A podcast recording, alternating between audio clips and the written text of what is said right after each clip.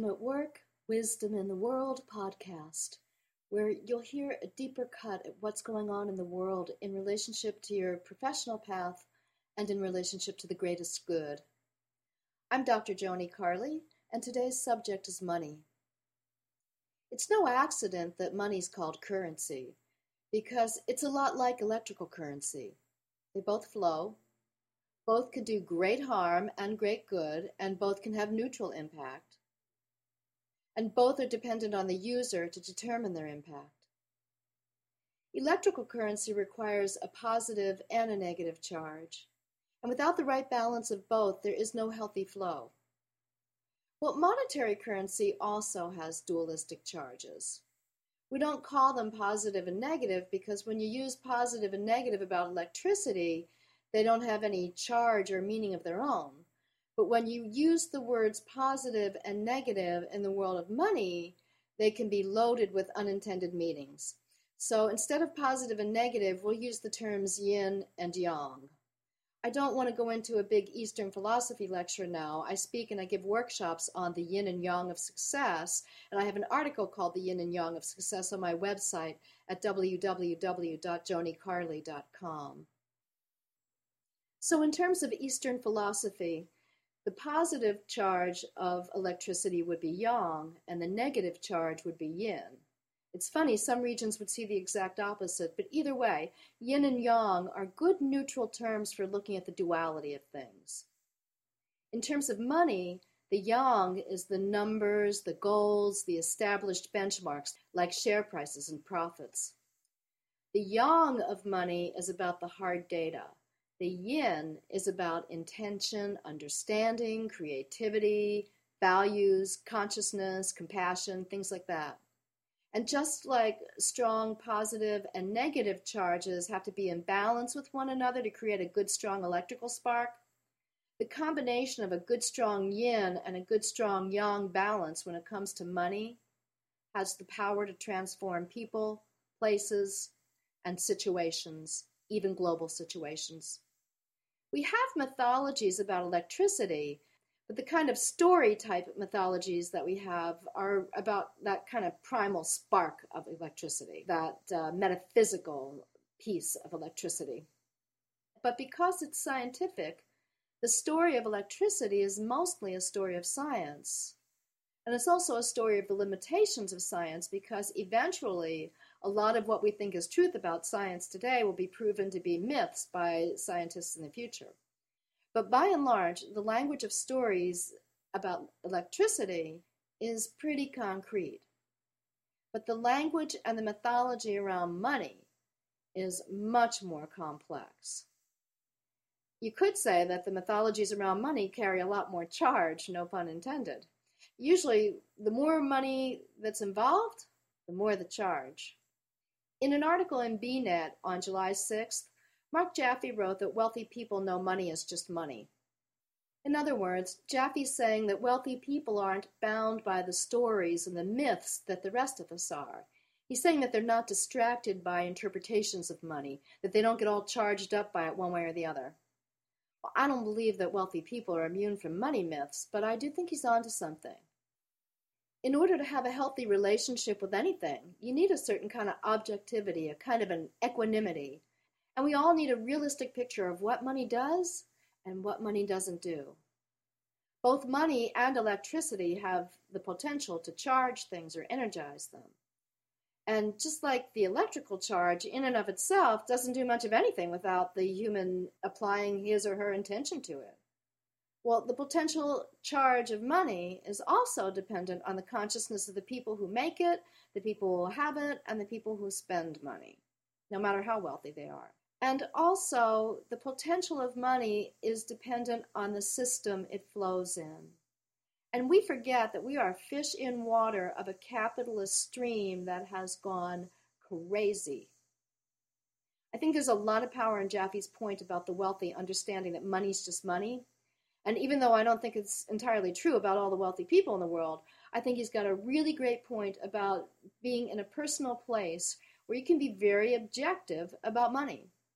So let's talk about financial freedom from the perspective that money equals money, but it doesn't equal anything else.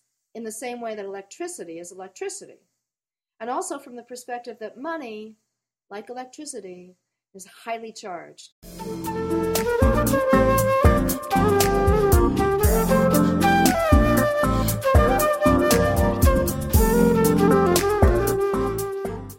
Financial freedom.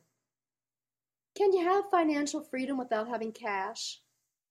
I think Mother Teresa is a great example of that. She ran a multi-million dollar international operation that was always cash poor. But she was able to keep on giving from the vantage point of faith in the prosperity of the divine. And she wrote that she always had exactly what she needed to do what she wanted to do. Never more and never less. Because of her faith, she had a powerful financial freedom, even though she took vows of poverty. But I've done it both ways. I've worked with financially robust organizations, and I've worked with vow of poverty based nonprofit organizations. and unfortunately, I've worked with a couple of vow of poverty based for profits. But anyway, I've worked with a whole lot of different sizes and strengths of, of organizations. And as much as I'm a great admirer, there's no question in my mind that Mother Teresa's take on prosperity has limitations. But it's so interesting how many people feel that anything that delivers social or personal good should have some kind of struggling financials attached to it. I have worked with many leaders in the private, public, and nonprofit sectors, and the one thing I've learned is that it's a lot easier to claim financial freedom, and it's a lot easier to act in prosperous and generous ways when there's a healthy stash of cash. Because just like electricity, money is a resource for making things happen. The more sourced a project is, the less stress. The corollary of that is that just like when there's high voltage electricity, when big money flows, big damage can happen just as easily as big gain. Nobody would argue that Mother Teresa had an impressive flow of monetary currency, but she also had an impressive flow of social currency. In other words, she had a really good yin and yang balance, and most great leaders do. Mother Teresa's financial freedom came from her balance, from her ability to work from a very universal consciousness. First of all, she didn't buy into the myths about money not being available, and even though she functioned within the world's worst poverty. But she really understood balancing the flow of goods and services with balancing the flow of compassion, connection, justice, relationship. And she's one of the greatest winners we've ever known in the world. But imagine what we could have done if Mother Teresa had been proactively funded. If we had fully charged a vision like that at that time, how would life on this entire planet be different? Imagine if we said, as a collective, that with our currency, we want to charge the vision that all kids eat and all kids go to bed safe and warm. First, period. What if we said we won't fund any more guns or creating any more plastic junk until all our kids are fed? Financial freedom comes from hardcore acknowledgement of what we're all investing in.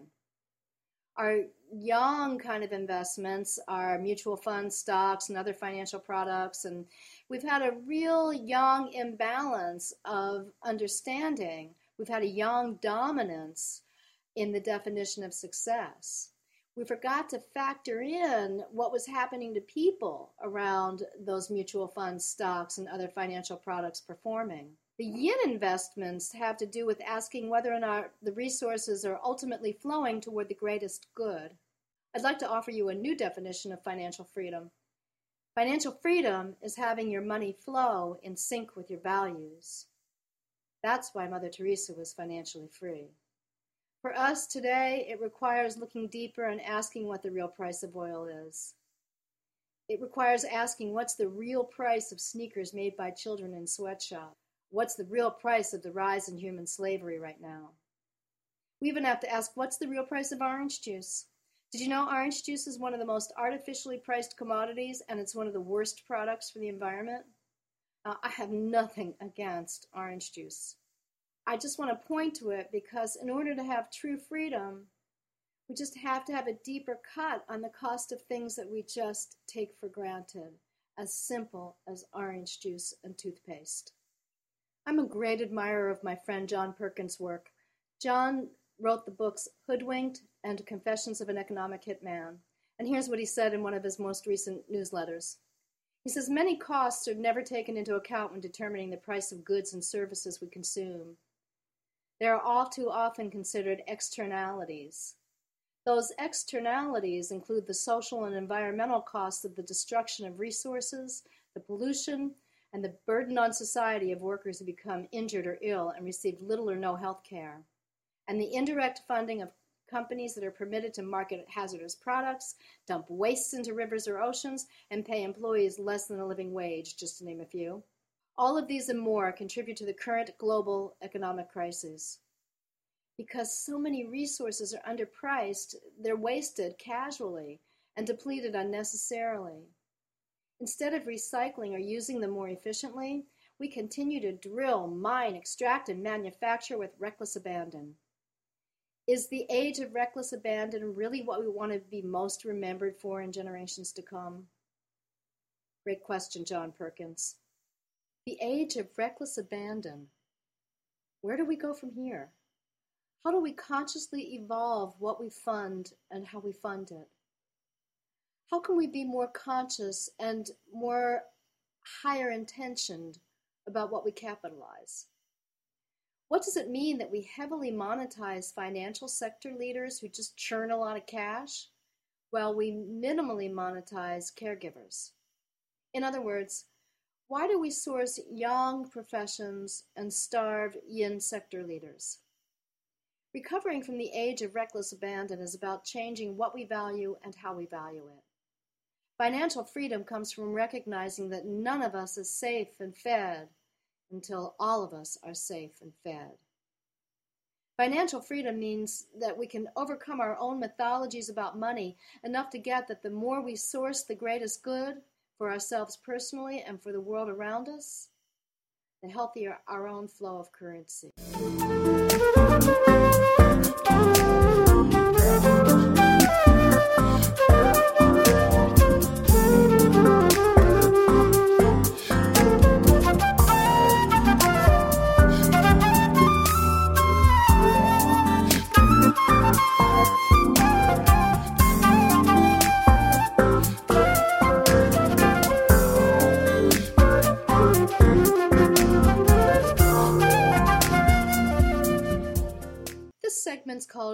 Staying Current with the Currency, and it's about the role of the human condition in the flow of currency.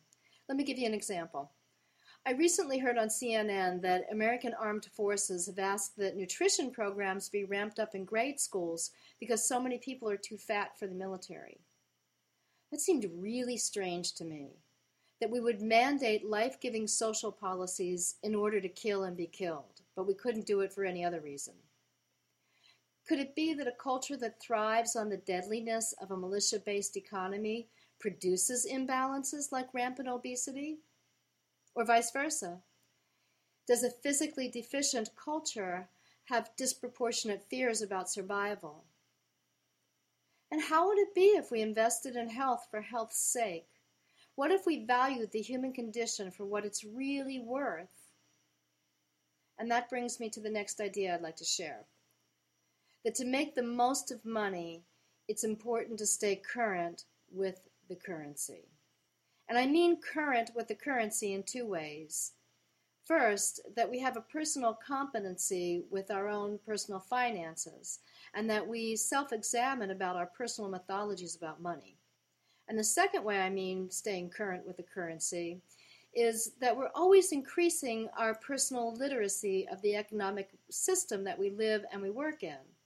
Because no matter how much you already know about the economic system, there's always room to learn, and it has such a huge impact, especially in a capitalist system like ours, on every single thing in every day you live. And if we don't do what it takes to stay current with a larger stream of currency, it's like trying to float your boat on a river you don't know anything about. So, from whatever you know or don't know about the economy, ask yourself some really, really hard questions and then go find the answers. This segment of Wisdom at Work, Wisdom in the World is called Business and Currency. Just like a strong electrical spark needs a balanced positive and negative charge, Leading edge leaders balance the yang of keeping the books in the black and keeping production on track with their yin investments in values, compassion, justice, creativity, things like that. Developing a good flow of currency is important for an organization, both its yang monetary currency and its yin cultural currency. What I'm calling yin, or what's known in the field as cultural currency, is increased by building on values. Even though yin or cultural currency doesn't concern itself with financials per se, we know that when yin currency is flowing in balance with good fundamentals, you get great data on productivity, retention, share prices, profits, all kinds of great stuff, public relations. It's important for organizations to constantly recharge and develop their cultural currency. Of course, it's good for people to personally recharge their own sparks, but it's more important for those strong sparks that we develop in individuals to come and work together collectively in a creative commons and understand that each other can be conduits for the greatest good for all of us. The way we do that is we just pay attention to the golden rule. We're finding out that distributing currency in accordance with the golden rule has a much better return on investment than when you distribute according to quarterly earnings organizations and individuals are finding out that they can act in a sort of enlightened self-interest and it produces win-wins. And so we're, we're evolving past that old paradigm of win-lose and we're looking at a more positive culture. There's a shift in consciousness breaking through. It's a shift that's happening under the radar of the storytellers behind the TV news desks, but there is a critical mass of individuals who now realize that the way we've been defining success has set new benchmarks on the scale of failure. And those people with vision are beginning to develop new best practices. In fact, there was just a series of dialogues at the Wharton School at University of Pennsylvania, and I'd like to read you an excerpt from those dialogues. A panelist says, I think ethics can certainly be taught, but can it be learned? That's the larger question. I do think if we want to effectively develop a more ethical society, then it needs to exist at every stage of life, from childhood moving forward. I think the way you do that is by truly meaning that these are the values we want in a civil society, which gets you back to how you incentivize and reward people. People will get to the top, whether it's a company, a government, or an organization, didn't necessarily have to be ethical. In fact, many times, perhaps, they were acting unethically to get an advantage that allowed them to achieve that level of success. And then we celebrate that success. I think if we actually start to create a system that truly does value and reward those who act ethically, and therefore we would have different metrics to measure performance, then maybe we'll have a more just and ethical ways in which we can conduct business and conduct ourselves in society. That's from the Wharton School Dialogues. Leading edge leaders understand that they need to balance the yin and the yang. They have to balance the profits with the people. They have to balance the tasks with the culture. Paying attention to the softer aspects of leadership used to be seen as risky. But there's an evolutionary band of leaders who understand that the reflective is the causative. They understand that creating resignation creates poverty and that sourcing vitality creates abundance. I've got some great tools for helping you or your organization create a values driven platform for success. So please contact me if you'd like to unleash your spark.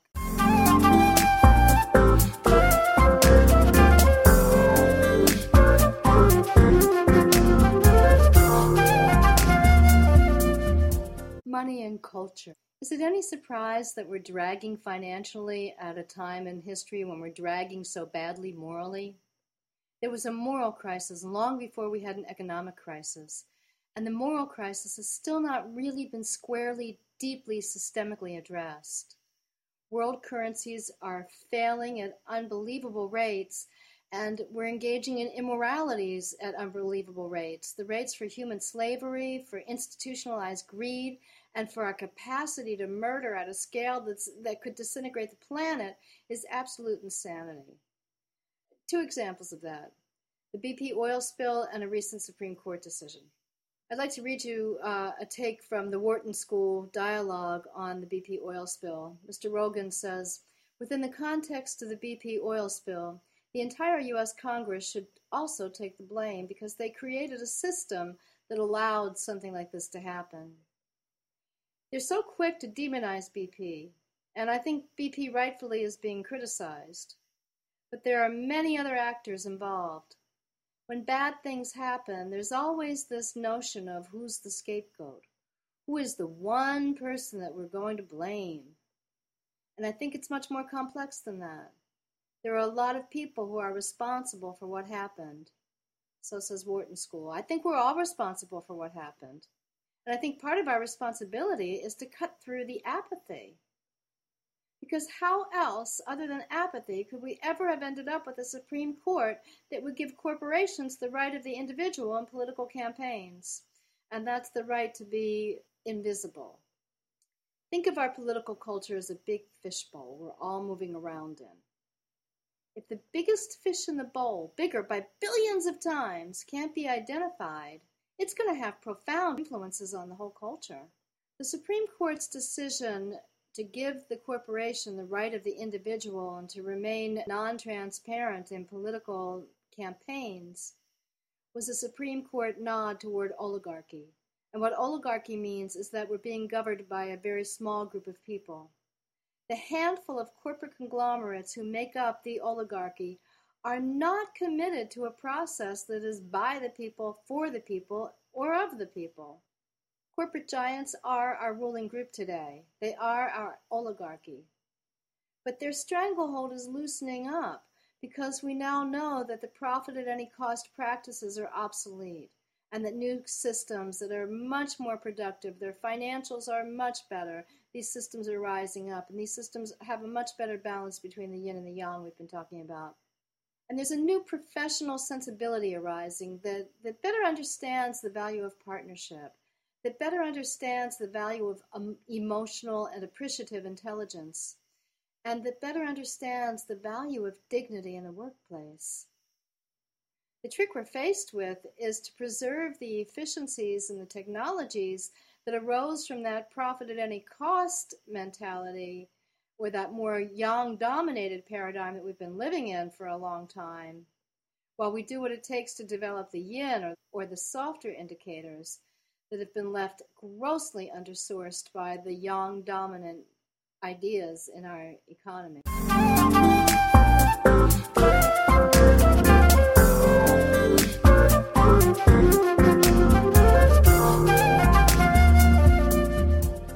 This segment of Wisdom at Work, Wisdom in the World, is our inspiration station. I'd like to read to you from Lynn Twist's book, The Soul of Money. Lynn Twist is one of the best fundraisers in the world, and she's done it with values driven campaign strategies. Here she talks about Buddha's wisdom. Buddha told his followers that whatever they chose to give their attention, their love, their appreciation, their listening, and their affirmation to would grow in their life and in their world. He likened one's life and the world to a garden garden that calls for sunlight and nourishment and water to grow. In that garden are the seeds of compassion, forgiveness, love, commitment, courage, and all the qualities that affirm and inspire us. Alongside those seeds, and in the same garden, are the seeds of hatred, the seeds of prejudice, the seeds of vengeance, and the seeds of violence and all the other hurtful, destructive ways of being. These seeds and many more like them exist in the same garden. Seeds that grow are the seeds we tend with our attention. Our attention is like water and sunshine, and the seeds we cultivate will grow and fill our garden. If we choose to invest our attention in the seeds of scarcity, like acquisition, accumulation, greed, and all that springs from those seeds, then scarcity is what will fill the space of our life and the space of our world. If we tend the seeds of sufficiency with our attention, and use our money like water to nourish them with soulful purpose, Then we will enjoy a beautiful harvest. So that's a lot of what we've been talking about in this podcast.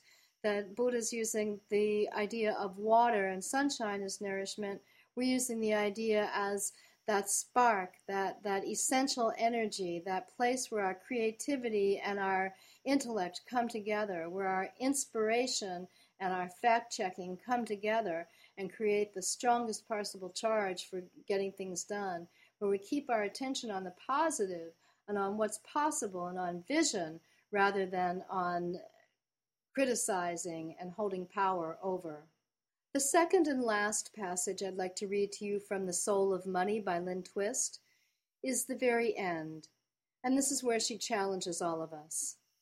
She says, In this world of turmoil and conflict, violence and retribution, I believe there are millions of people taking responsibility not just for change, but also for transformation, for creating the miracle of the butterfly.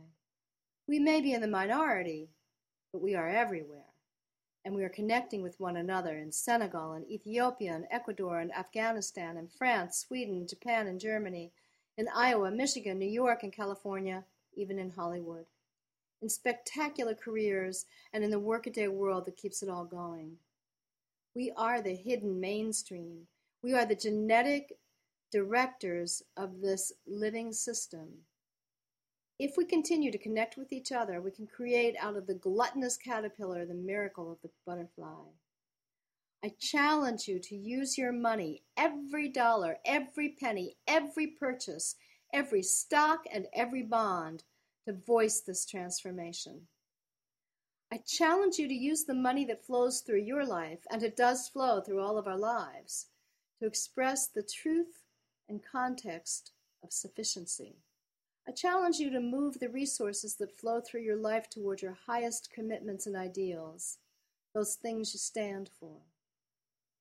I challenge you to hold money as a common trust that we're all responsible for using in ways that nurture and empower us, and all life, our planet, and all future generations. I challenge you to imbue your money with soul, your soul and let it stand for who you are your love, your heart, your word, and your humanity. And so we've come to the last part of our podcast, and this is the coaching corner. You know how we call electricity juice? Well, basically, what I've been getting at is that currency juices expression. Like when electricity comes out of the wall, it comes through wires into a lamp, and it juices the expression of light. So I want to ask you these coaching questions. Number one, if you think of your personal energy as a kind of a currency, what would juice it best? In other words, how can you develop both your yin and your yang charges to create the ultimate spark? Number two, what's the very best expression for your energy to have? How can your unique currency fund the best that you have to fund? Number three, where is your personal currency flowing? Where is it jammed? Where is it shorting out? Is your currency situation flowing, stopped, or out of control? Number four, are you juicing the things that make life juicy? Number five, I believe everybody is born with unlimited potential for energy, but just for the sake of this coaching exercise, imagine that you're born with a hundred units of circuitry. How many of your units are plugged in to getting vengeance for things, to withholding communications, to feeling bad about the past? The question here is what kind of personal homework needs to be done to free up the full range of your currency? And last but not least, question number six Are you sourcing the work you want to do? And are you sourcing the world you want to live in. This is Joni Carley. Thank you so much for listening today. I'll see you next time, and we'll go out with my good friend Stephen Wise's song from his website, wiseworldmusic.com.